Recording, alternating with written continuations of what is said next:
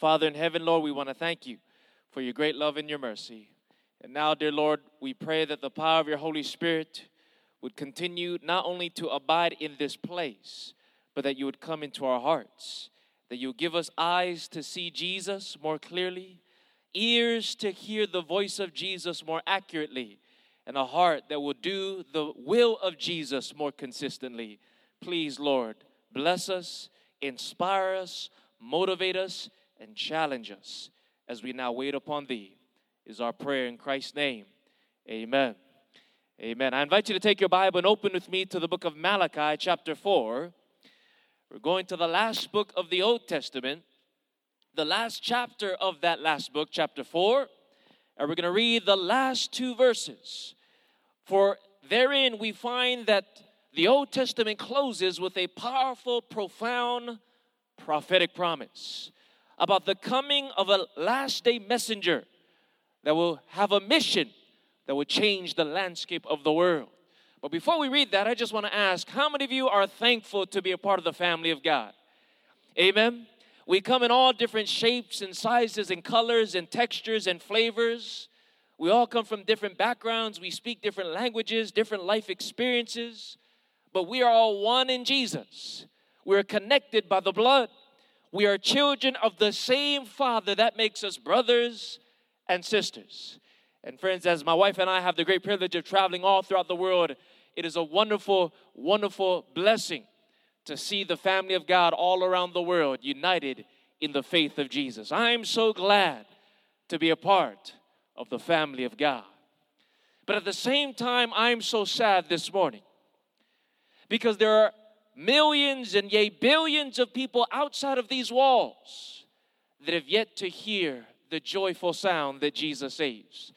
There are so many people all around us that have yet to know the joy of salvation, who are lost in the world and even lost in the church, that are empty on the inside and, and they're reaching for something in the things of the world to fill that emptiness. But the world can stimulate, but it will never satisfy.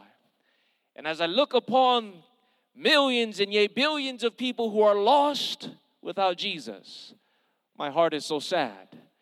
I want them to be saved. Jesus wants them to be saved. Let me ask you, friends, how many of you can think about someone that's close to you?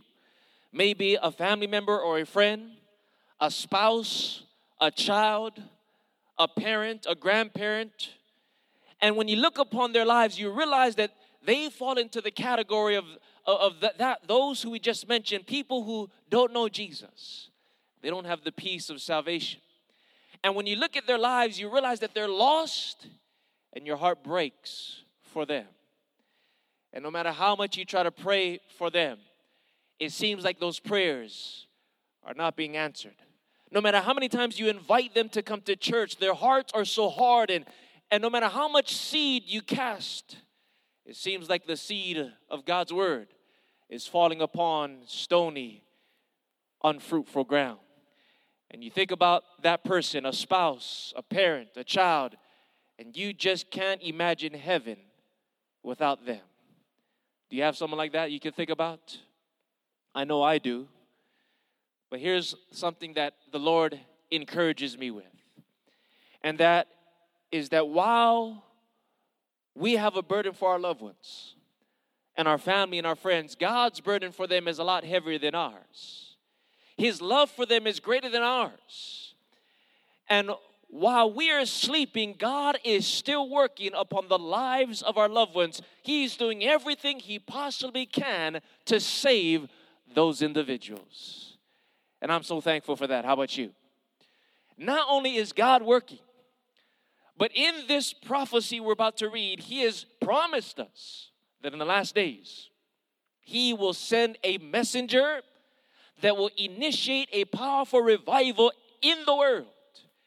And this messenger is going to be so powerful, his message is going to be so bright and illuminating that the revival will result in reformation and restoration and reconciliation. And the question this morning, this afternoon is this Who is this messenger and this agent of revival. Let's read it now. Malachi chapter 4, beginning with verse 5. If you're there and if you're ready to study the Bible, would you let me know by saying amen? All right, the Bible says in Malachi chapter 4 and verse 5 Behold, I will send you Elijah the prophet before the coming of the great and dreadful day of the Lord. And he shall turn the heart of the fathers to the children, and the heart of the children to the fathers, lest I come and smite the earth with a curse. Here we find the Old Testament closing with the prophecy of the coming of Elijah. The Bible tells us that when Elijah comes, his message and his mission is going to be so dramatic that the hearts of the fathers and the children will be turned back together. Families will be reconciled. Marriages are going to be restored. Young people are going to come alive. And people will see the salvation of the Lord. But the question is who is this Elijah that is to come? Well, if we were to ask our evangelical friends, they will tell us that this prophecy will be fulfilled when God sends the literal Elijah to come back in the last days. The literally Elijah that was caught up in the fiery chariot, the one that was translated to heaven without seeing death. Most of the Christian world believes that this prophecy is pointing to that one who is going to come back, calling fire down from heaven to initiate a revival by the means of miracles and signs and wonders. But is that what the prophecy is referring to? Is it talking about literal Elijah? Well, if we're to ask Jesus where this prophecy is fulfilled, he will tell us that this prophecy is partially fulfilled in the life and the ministry of John the Baptist. John the Baptist was not literal Elijah, but he was a type of Elijah. In fact, the angel prophesied concerning his life in Luke chapter 1 and verse 17. It says that he shall go before him in the spirit and power of Elijah to turn the hearts of the fathers to the children and the disobedient to the wisdom of the just to make ready a people prepared for the Lord. So, John the Baptist is a type of Elijah. He came in the spirit and power of Elijah to prepare the way for the first coming of Jesus. But when we look at the prophecy, the Bible tells us that this prophecy is pointing not to the first coming, but to the second. It says, before the coming of the great and dreadful day of the Lord. And so while John the Baptist prepared the way for the first coming of Jesus, the greater fulfillment of the prophecy is pointing to another that would come after John the Baptist. In other words, John the Baptist is just the second Elijah. This prophecy is pointing to another or a third Elijah that is to come. And so the question is who is this Elijah that's to come? How many want to know the answer? If so, let me hear you say amen. Who is this Elijah? Well, friends, in order to find out who this third Elijah is, all we have to do is go back to study the life, mission, and message of the first and the second Elijah because that will be repeated in the life, mission, message of the third. Let me give you quickly a principle of Bible study that's very important. The principle is found in Ecclesiastes chapter 1 and verse 9. Here's the biblical principle of hermeneutics how to study the Bible. It says that the thing that hath been is that which, what? Oh, help me out this afternoon. What? What does it say? That which shall be and that which is done is that which shall be done, and there is no new thing under the sun. So, the principle of Bible study in the passage is that what happened in the past is going to be repeated in the future. In other words, history repeats. History does what, everyone? Repeats. And so, if we want to find out the identity of the third and final Elijah that will prepare the way for the second coming of Christ, all we have to do is study the history of the first and the second Elijah, and we will see that that which has been is that which shall be. And so, with that foundation, let's now go to the book of First Kings, chapter 18. Please turn quickly to First Kings, chapter 18. And I just want to highlight a few interesting things about the life, mission, and message of the first Elijah. First Kings chapter 18. And as you're turning there, allow me to ask you a question. What was the king's name who was reigning during the time of Elijah? What was his name? King Ahab. Now, Ahab was to be a spiritual leader in Israel. But we find that Ahab was weak and vacillating. He was a compromiser and a rationalizer. And he was the one that led the people of God into apostasy. And the reason why is because Ahab got married to the wrong woman. Young people, make sure that you don't marry the wrong person. Ahab married someone he should have never have married. What was his wife's name? Queen Jezebel. She was a heathen priestess that worshiped the sun god Baal.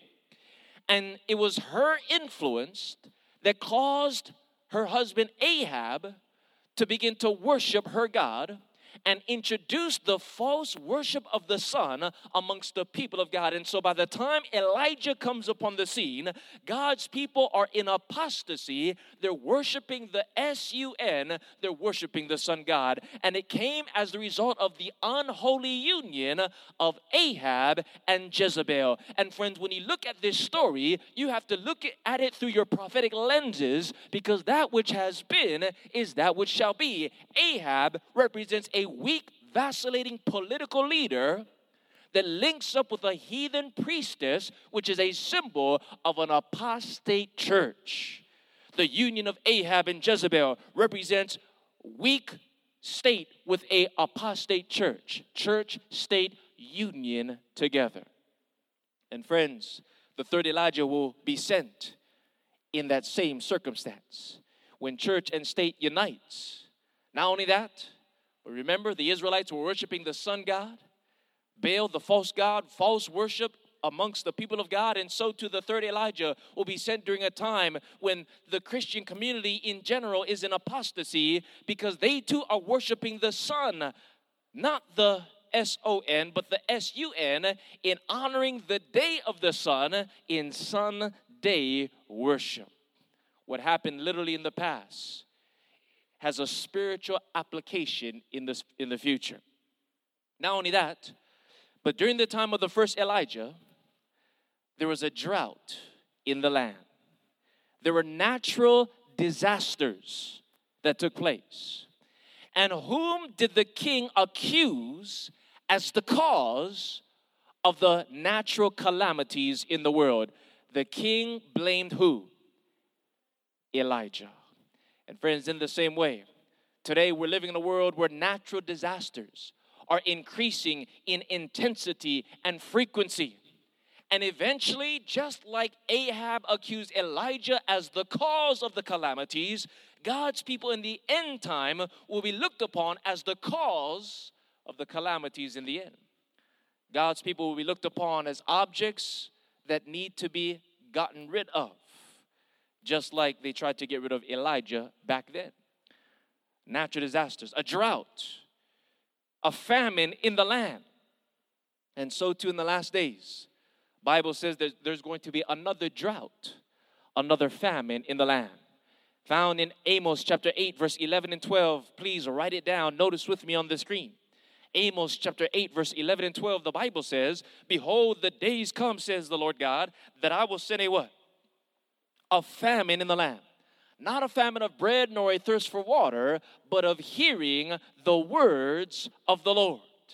And then it says, they shall wander from sea to sea, from north even to the east, and shall run to and fro to seek the word of the Lord, and shall not find it. The Bible is prophesying that just like there was a famine in the days of Elijah, in the last days, there's going to be another famine, not of bread or water, but a famine of the bread of life and the water of life, a famine of the pure message of the gospel. And friends, today we're living in that time, a spiritual drought where people are setting aside the bread of life for the pig's food of the philosophies of the world, We're living in a time when we have church services that last for hours, but most of it is singing and praising, and only five or ten minutes in feasting in the Word of God. We have many people who are spiritually malnourished because the bread of life is being replaced by emotionalism and sensationalism. No wonder why we have spiritual weaklings, friends. We need to make sure that we're storing up the bread of God's word in the pantry of our minds in order to endure the famine of the last days. Can you say amen? And so this was the circumstances of the first Elijah. Now I want us to notice the spirit of the first Elijah. In 1 Kings 18, now let's read in verse 17, we find Elijah's spirit is one that demonstrates holy boldness. Let's read it. 1 Kings 18, verse 17. If you're there, would you please say amen? The Bible says, And it came to pass when Ahab saw Elijah that Ahab said unto him, Art thou he that troubles Israel? And he answered, I have not troubled Israel, but thou and thy father's house, in that you have forsaken the commandments of the Lord, and thou hast followed Baalim. Friends, I want you to notice Ahab, the most powerful political leader in Israel, approaches Elijah, accusing him of being a troublemaker. Elijah could have backed down and become timid and afraid. But Elijah responds with holy boldness, calling sin by its right name telling this apostate king that he is not the troublemaker, but it was Ahab. He was the one that brought about the calamities because he had forsaken the commandments of God and began to worship the false god Baal. Here we find, friends, that the spirit of the first Elijah is one that demonstrates holy boldness when circumstances invite fearfulness and timidness. My friends, God is calling us to have the spirit of Elijah, which is the spirit of boldness and holy confidence. Can you say amen? As we see our world becoming more and more bold in sin and blatant in iniquity, God is calling us to rise up, to not be ashamed of the gospel of Jesus Christ, and not be afraid to stand up and stand out and speak up and speak out for the cause of Christ. God is calling us to be bold to be bold for Him. I'll never forget knocking on doors on a Sunday afternoon back where I used to live in California. We're knocking on doors and we were sharing spiritual books with people. We are going from house to house trying to look for people who are interested in the gospel. And I had my, myself and, and my friend was with me, and we were going from door to door to door. It was a Sunday afternoon, but this Sunday afternoon was, wasn't an ordinary Sunday afternoon. In the United States, it was a very, very important Sunday afternoon. A very, uh, some people would say, a sacred Sunday. It was Super Bowl Sunday. Now, I'm not, I'm not sure if you folks are familiar with National Football League. I don't know why they call it football because they don't use their feet, they use their hands, but that's what it's called in America American football and the Super Bowl is the final game of the season, and it, it's, the, it's the most important game for those who care in watching football. And so we were going door to door on Super Bowl Sunday during the game. Now, that was, some people say, a bad idea, but we thought it was a good idea because we knew that people would be home on that day watching the game. And so we were going from door to door to door, and we were facing rejection after rejection after rejection. People were watching the game, they did not want to be bothered. But the good news is that the faster they rejected us, the faster we, we could go to the next door to find the person who's really interested. And so we, we finished one side of the street, and we noticed that on the other side of the street, there was a house, and there were about five or six big Hispanic brothers in the garage or the carport of the house, and they were drinking and partying and watching the football game in the garage or the carport. We saw that from across the street. And so we, we, we crossed the street, and now we're working our way back towards their house. And once, once we got to the house next to their house. They saw us, and upon realizing that their house was our next house, they started yelling at us from a distance. You see, they saw us on the opposite side of the street. They watched us going from house to house, and now they realized that their house was our next house. And so, because of that, they started shouting at us, yelling at us, trying to intimidate us. They were saying, Don't come here. We're not interested. Keep right on going. You see, the devil didn't want me to go to that house because the devil knew that something powerful might happen. And so I just made like I didn't hear what they were saying, and I just walked right up to them on their property in their garage. And when I did that, they were beside themselves. They could not believe that I had the audacity to, to come to them, even after they were yelling at me, telling me not to come. And when I got to where they were, they all started to gang up on us.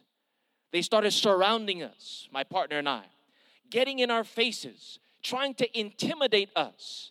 And one of the guys got in my face and was shouting at me, saying, When was the last time you saw God? You're wasting your time out here, man. How can you believe in something you can't see? Have you seen God? He asked. Friends, it wasn't a comfortable situation.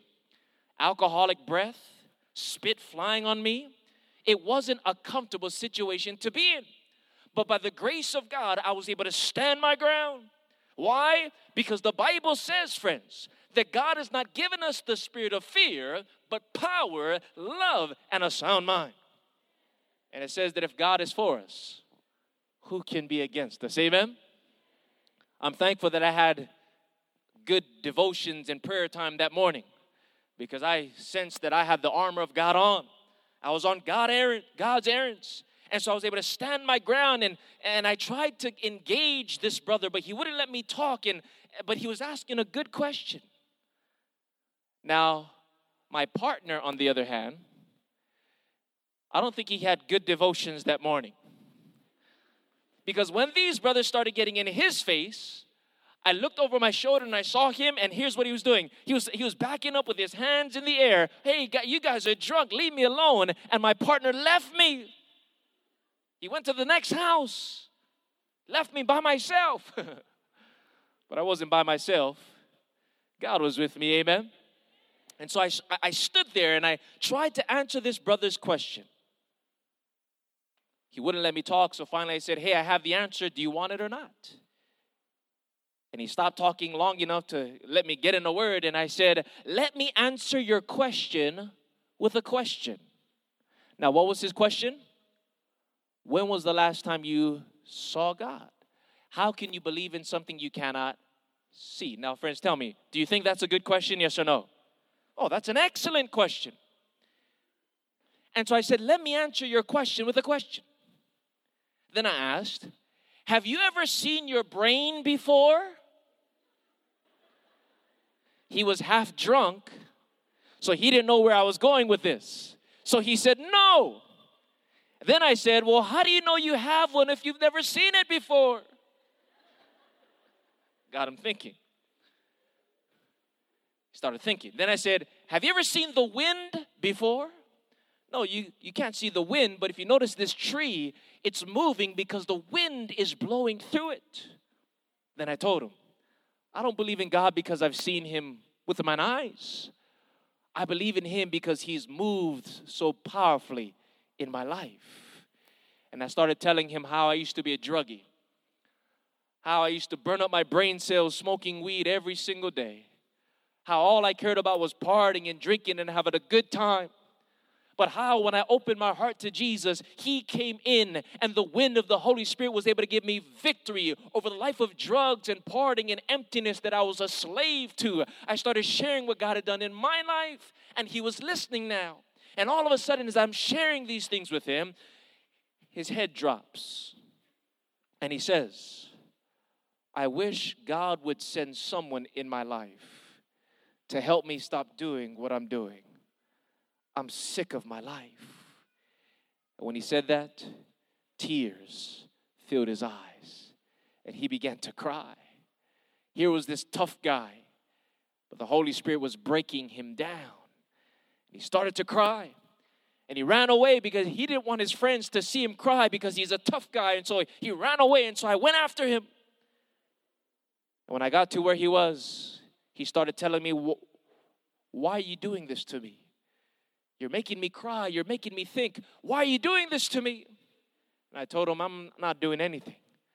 I don't have the power. God is moving in your heart right now, and He's calling you to give your life to Him. And I started telling him about the love of Jesus. How God would take him just as he was, but wouldn't leave him in that condition. How what God did for me, he could do for him. He has the power to change. I gave him the book Steps to Christ, and he took it with open heart, with open hands and an open heart. Oh, my brothers and my sisters, the spirit of Elijah is a spirit of boldness despite the circumstances. It's a spirit that rises up and is not afraid of standing for God. You see, God is looking for this spirit in his people in the third Elijah of the last days. Notice what Jesus said in Matthew chapter 11, verse 12. Jesus said that from the days of John the Baptist until now, the kingdom of heaven suffers what? Violence. And the violent take it by You see, the Bible tells us in this passage that we ought to be aggressive. It even uses the word violent. Now, we're not talking about physical violence now, but we're talking about holy aggressiveness in our pursuit of God, in our pursuit of salvation. A boldness that, that seeks out after the Lord. The kingdom of heaven is taken by force, aggressiveness we care more about salvation than anything else.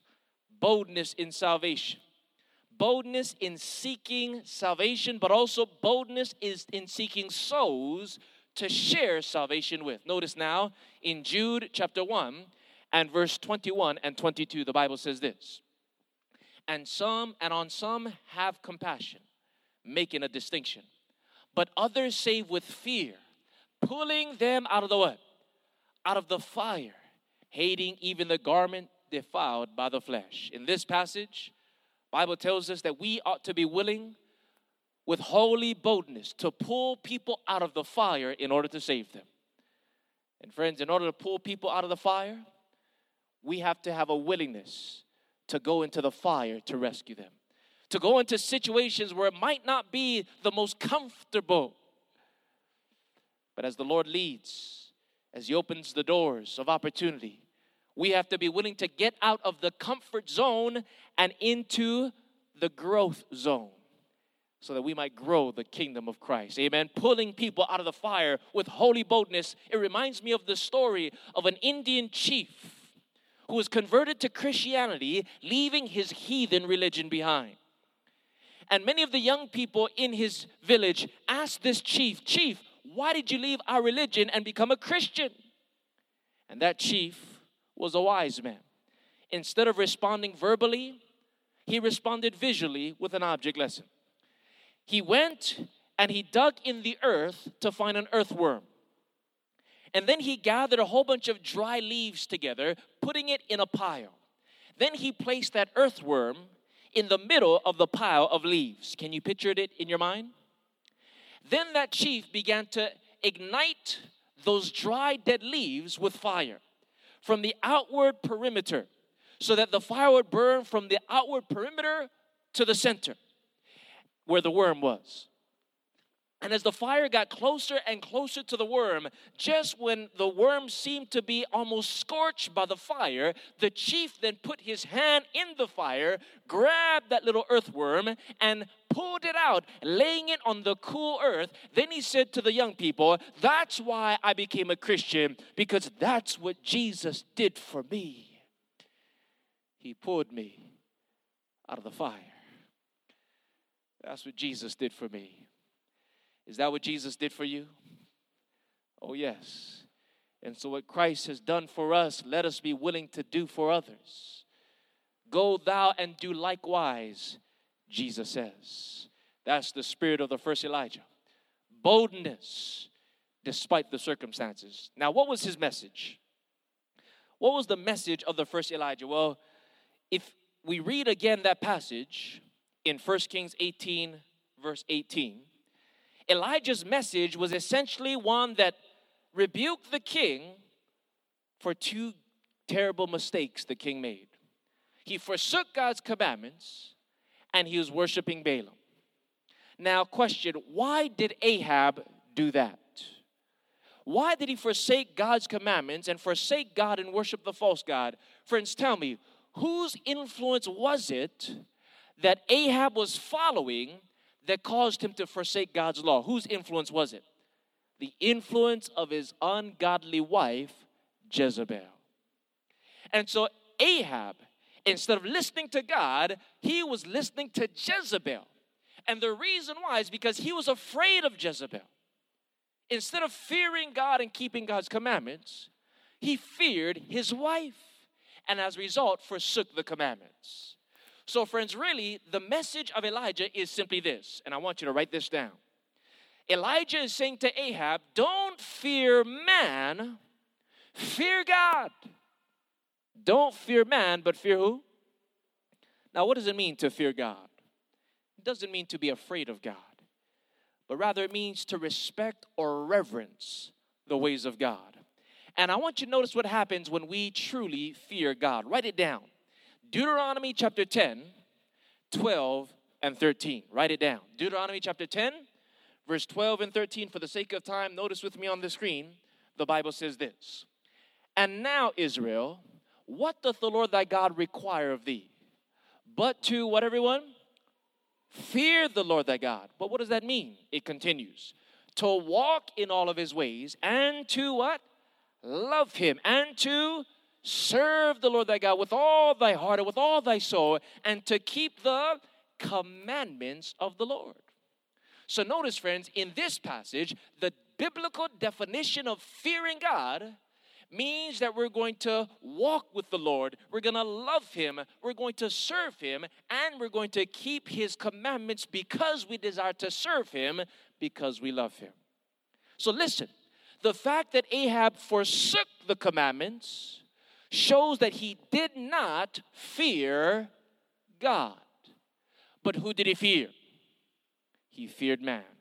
So the message of the first Elijah is simple don't fear man, fear God. If that's clear, would you please say amen? Not only that, but the second component to the message of Elijah, he's basically rebuking the king for worshiping the sun god Baal. So the second component is don't worship the sun. And in contrast to worshiping the sun, S U N, who are we to worship? The Son, S O N, the Son of God. Now, what is the difference between Baal and Christ? What is the difference between every false God and the true God. Well, here's the essential difference, and I want you to write this down Psalms 96, verse 5.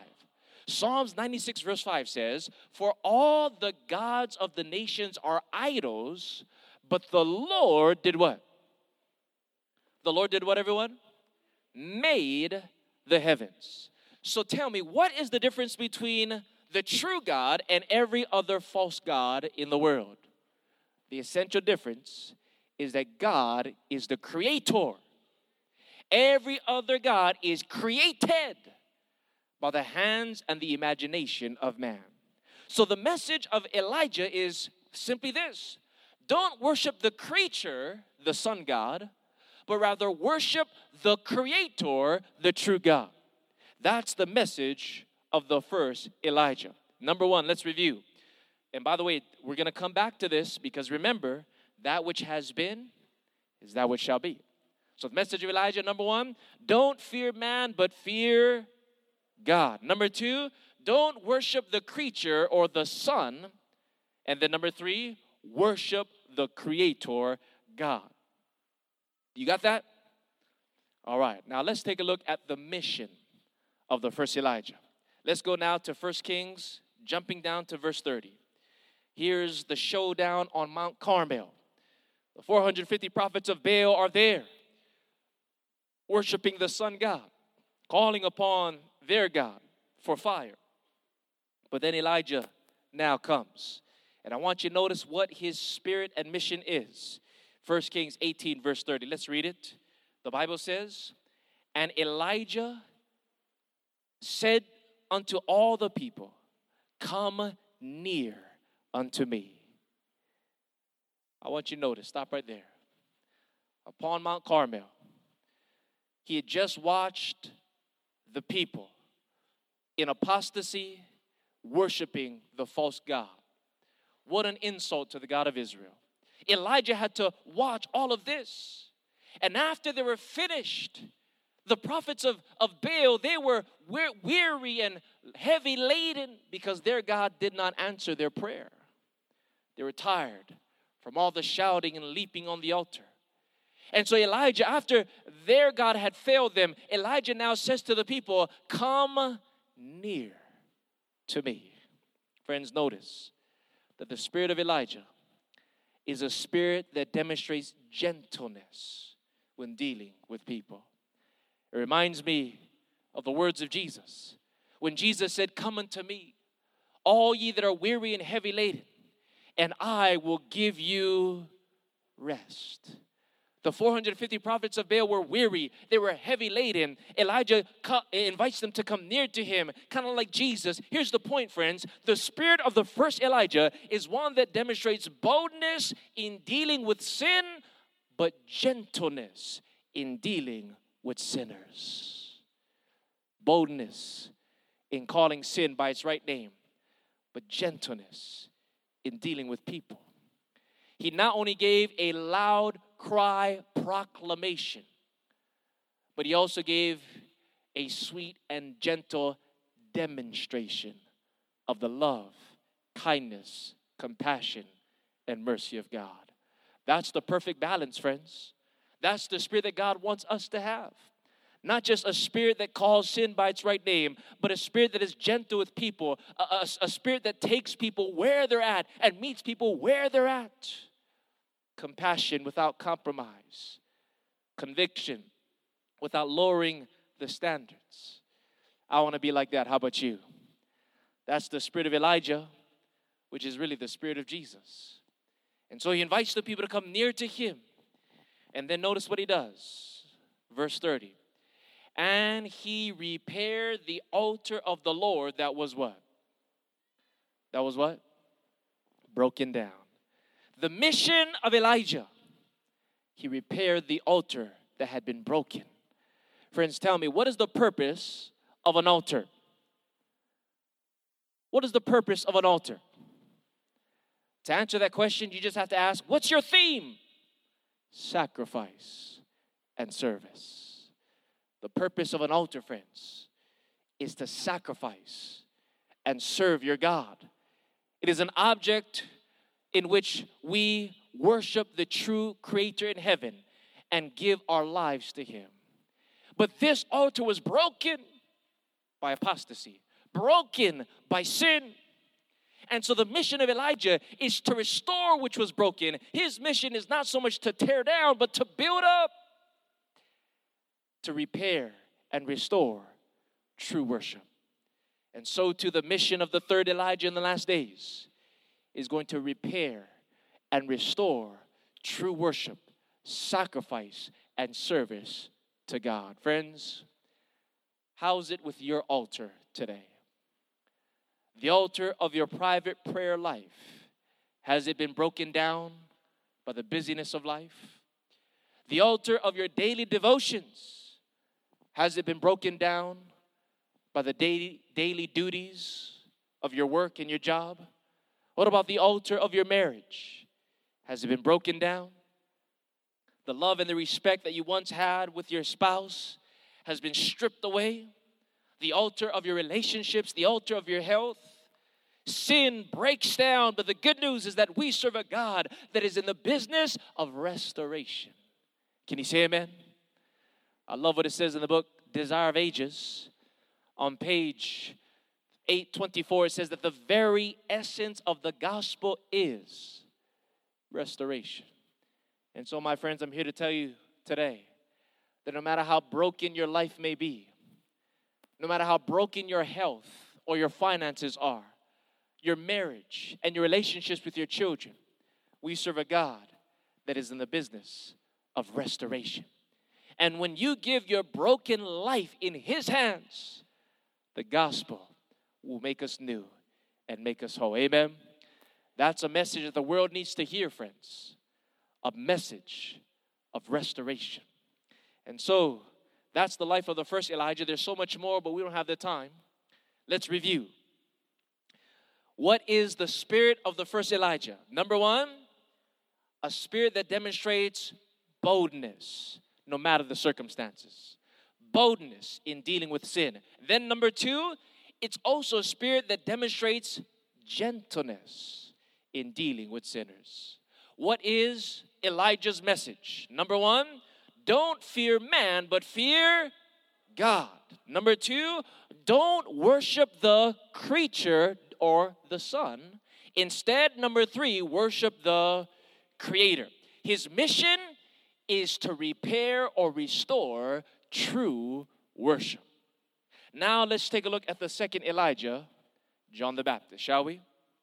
John the Baptist was the forerunner for the first coming of Christ.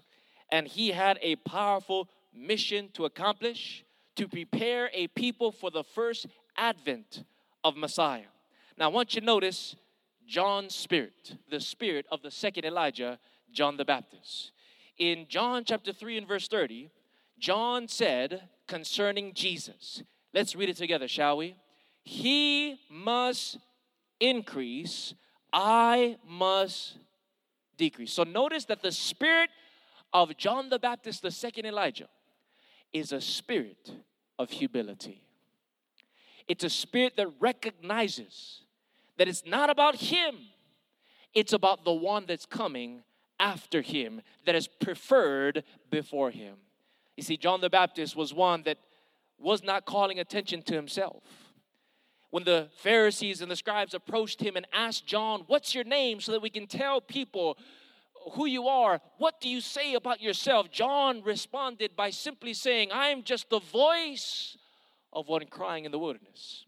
John didn't even tell them his name. He didn't show them his resume or his qualifications. He simply said, I'm just a voice. What's important is the word, not so much the voice. One that demonstrates humility. My friends, God has given us the truth for these last days. The message that He has given to us is a pure, complete message. We've got the truth. Amen.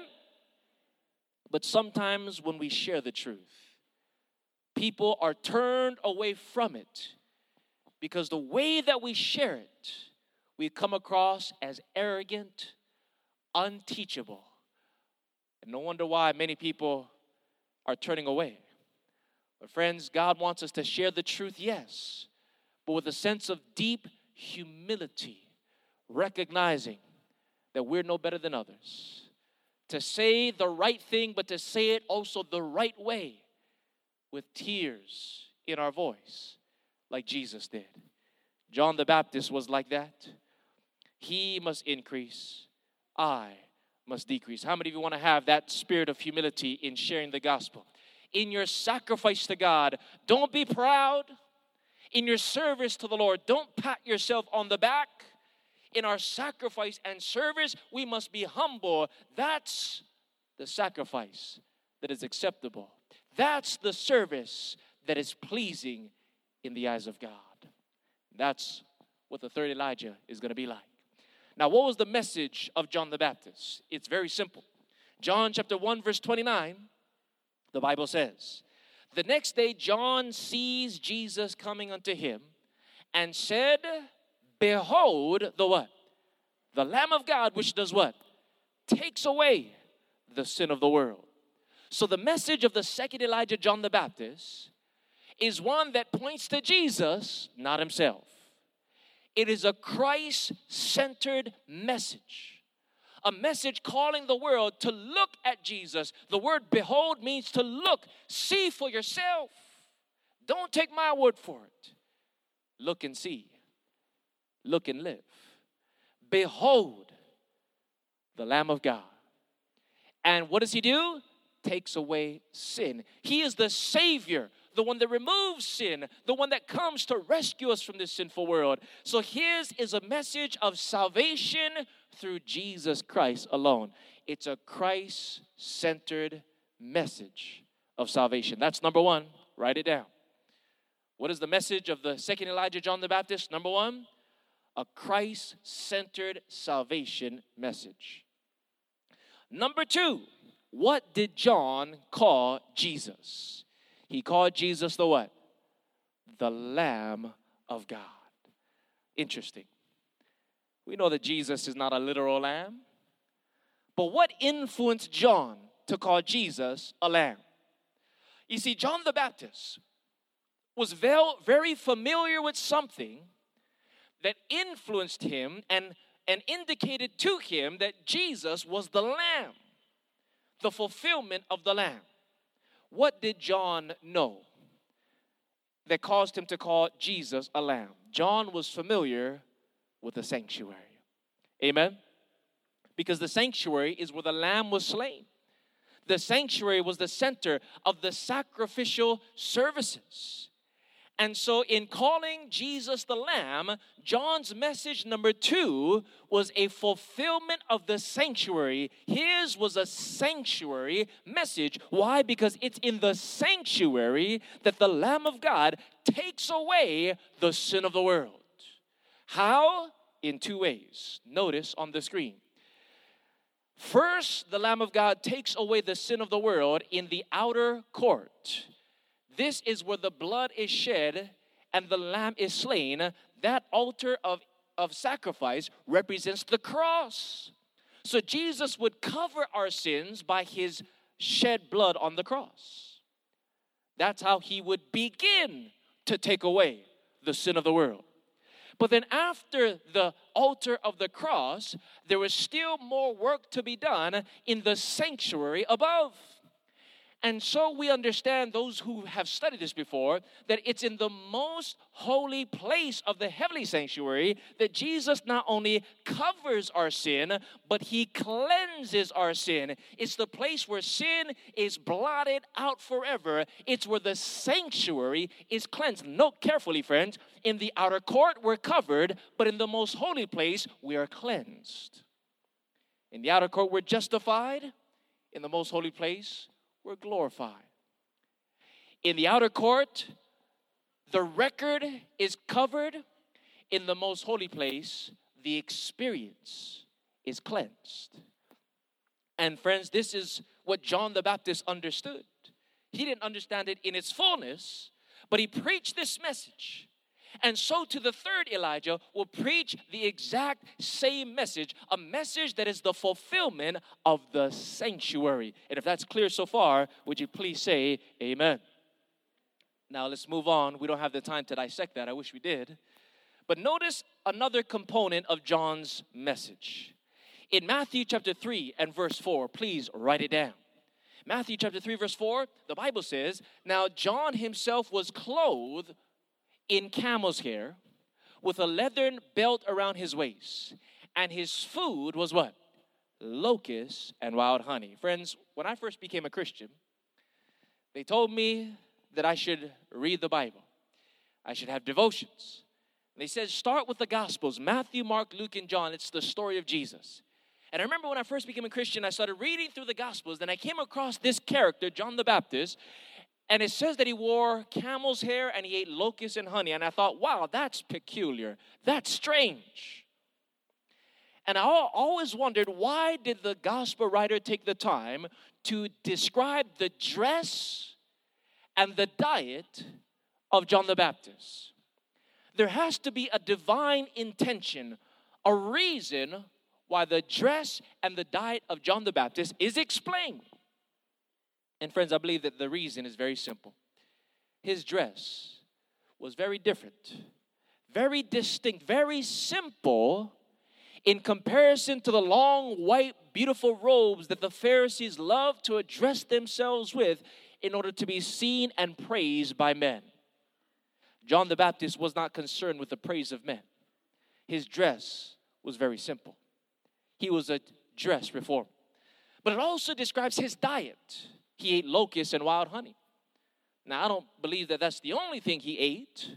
And by the way, locust isn't just an insect, locust is also carob beans, beans and honey. The point is that the, the, the, the diet of John the Baptist was very simple in comparison to the gluttony and the extravagance that was practiced in the days of the Roman Empire. His dress and his diet was simple. Here's the point John the Baptist not only preached through his words, he preached through his lifestyle. He gave a lifestyle message, a message of temperance and modesty by the way that he lived. Only a holy man can share a holy message, friends. And John the Baptist had that experience. And so now let's review. What was the spirit of John the Baptist? One that demonstrates what? Humility. What was his message? Number one, behold the Lamb. It's a Christ centered salvation message. Number two, a sanctuary message. The Lamb that takes away sin in the sanctuary. Then, number three, a lifestyle message. Are you writing this down? Number one, a salvation message, behold the Lamb. Number two, a sanctuary message. Number three, a lifestyle message. And then number four, a message that rebukes the unholy union. Now let's turn to see how John the Baptist came to an end. You can see it in Matthew chapter 14 we don't have the time to read the whole thing, but I encourage you to do so on your own. Allow me to summarize for the sake of time. In Matthew chapter 14, we read the story that describes the circumstances of the death of John the Baptist. the Bible says that John was imprisoned by King Herod because he spoke against the unholy union when Herod married his brother Philip's wife, Herodias. This was an unholy union. And John the Baptist preached and spoke out against this union of Herod and Herodias. Friends, remember, that which has been is that which shall be. We have to look at it through our prophetic lenses because the union of Herod and Herodias is the same as that of the union of Ahab and Jezebel, a weak political power uniting with an apostate church. Herod and Herodias, church and state uniting together. John the Baptist spoke out against it, and as a result, he was persecuted and imprisoned. So, too, the third Elijah will preach against the union of church and state. And then in Matthew 14, we read how Herod throws a party. And he has all of his cabinet there and his counselors and officials. It's an ecumenical party, you can say. They're, they're uniting together. And in this party, they're drinking wine. They're becoming drunk. Their senses are numbed. They are not able to reason correctly. And in the midst of the, their drunkenness, all of a sudden the entertainment comes in, and Herod looks and he sees a dancing daughter. A daughter comes dancing a very charismatic dance. And Herod, this weak political power, is so enraptured, so entranced, so captivated by the dance of the daughter that he makes a rash promise. You remember the story? He said, I will give you whatever you want, even to the half of my kingdom. The daughter hears this opportunity, but the daughter does not give her own request. What does the daughter do, friends? The daughter goes to her mother, who happens to be Herod's wife. You see, Herod and the mother are already connected. The daughter and the mother are already connected. But now all three of them connect. And under the influence of this unholy threefold union, the daughter, the mother, and the political power, the mother says, I want the head of John the Baptist. So John dies a martyr's death. Why? Because of the union of Herod, the mother, and the daughter. Friends, does this sound familiar to you? That which has been is that which shall be. For in the book of Revelation, it tells us that that is exactly what's going to happen to many of those who are part of the third Elijah generation. Many of them will be martyred. Why? Because of the union of the mother apostate church, Catholicism. Linking up with the daughter apostate churches, that those are apostate Protestantism. And as Catholicism and apostate Protestantism unite together in this ecumenical unity, then they will enlist the authority of the political powers of the world who are drunk with the wine of Babylon in order to get rid of, to exterminate the third Elijahs of the last day. That which has been is that which shall be. And so we've looked at the life, circumstances, mission, and message of the first and the second Elijah. And so now we can answer the question Who is this third Elijah to come. Who is this Elijah of the last days? Well, friends, the first Elijah, what happened at the end of his life on earth? He was translated without seeing death. The second Elijah, John the Baptist, what happened to him?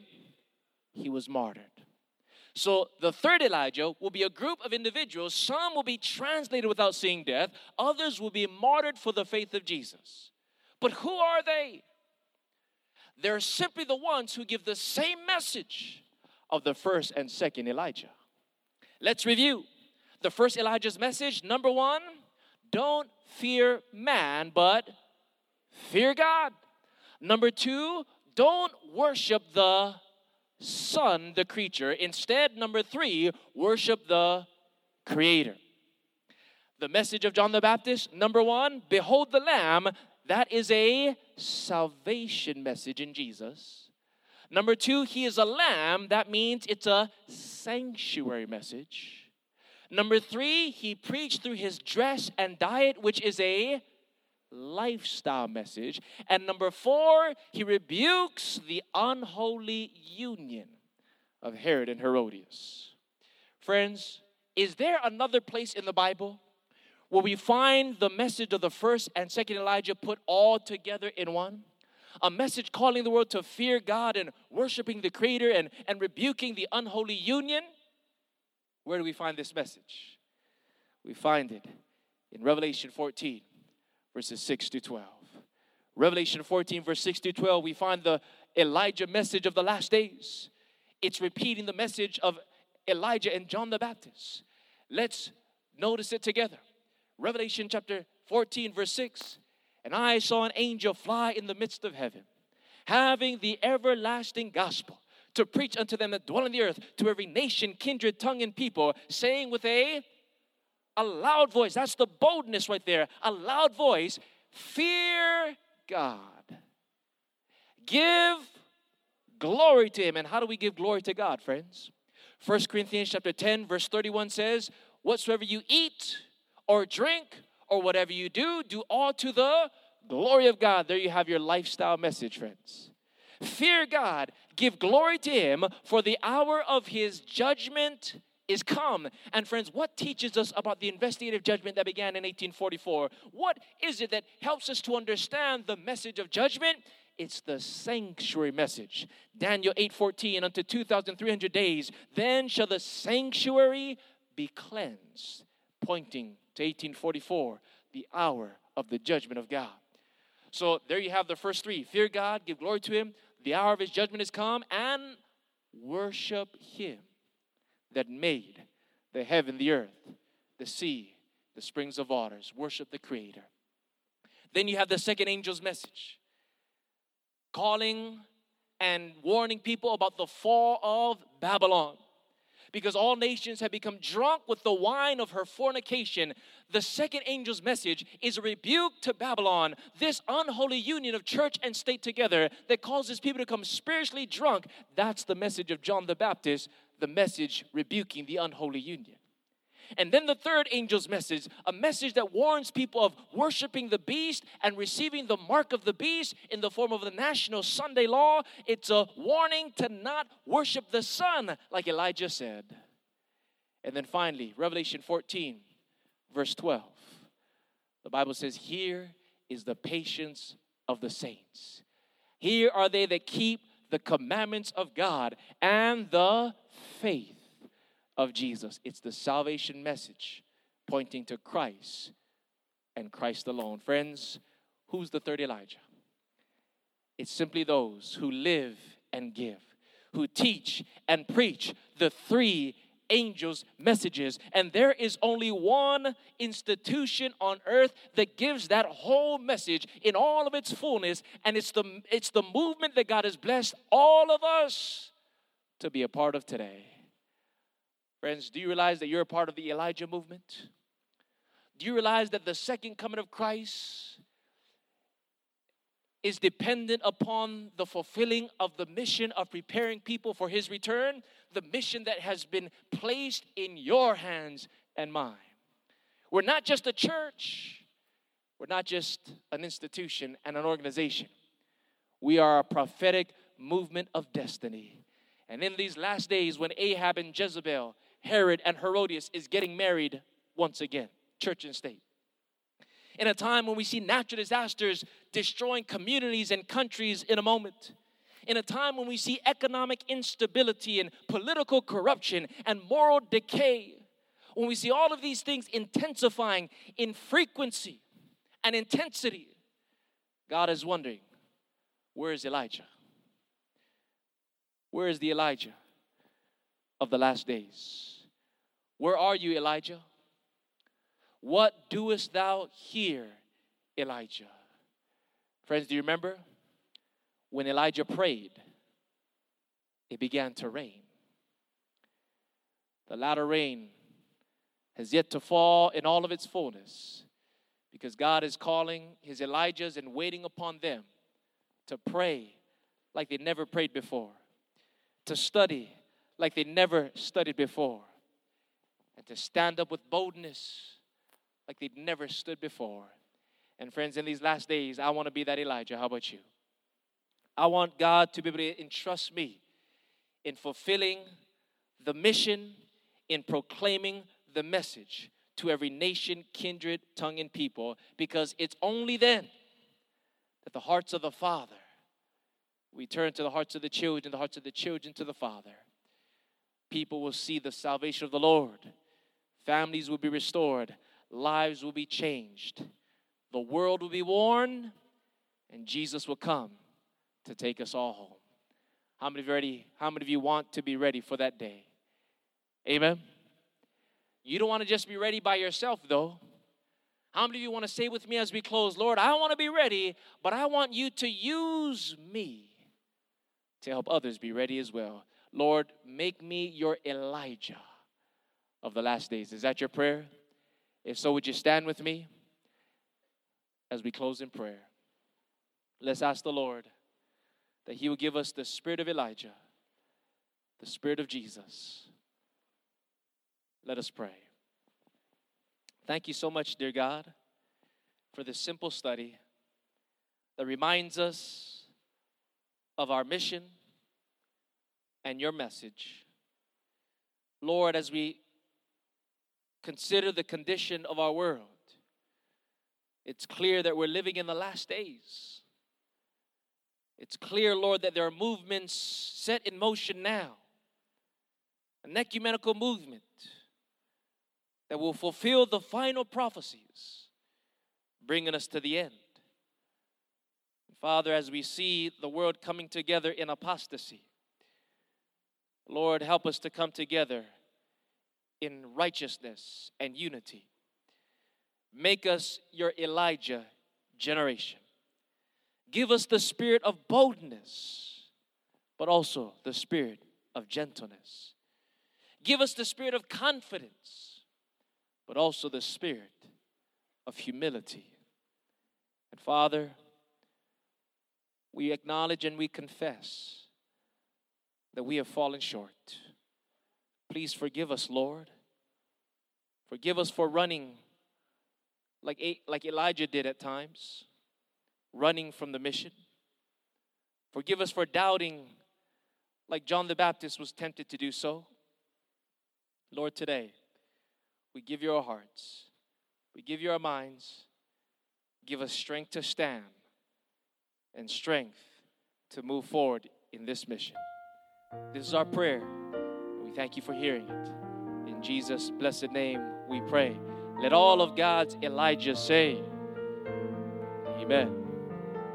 Amen. This media was brought to you by Audioverse, a website dedicated to spreading God's Word through free sermon audio and much more. If you would like to know more about Audioverse, or if you would like to listen to more sermons, please visit www.audioverse.org.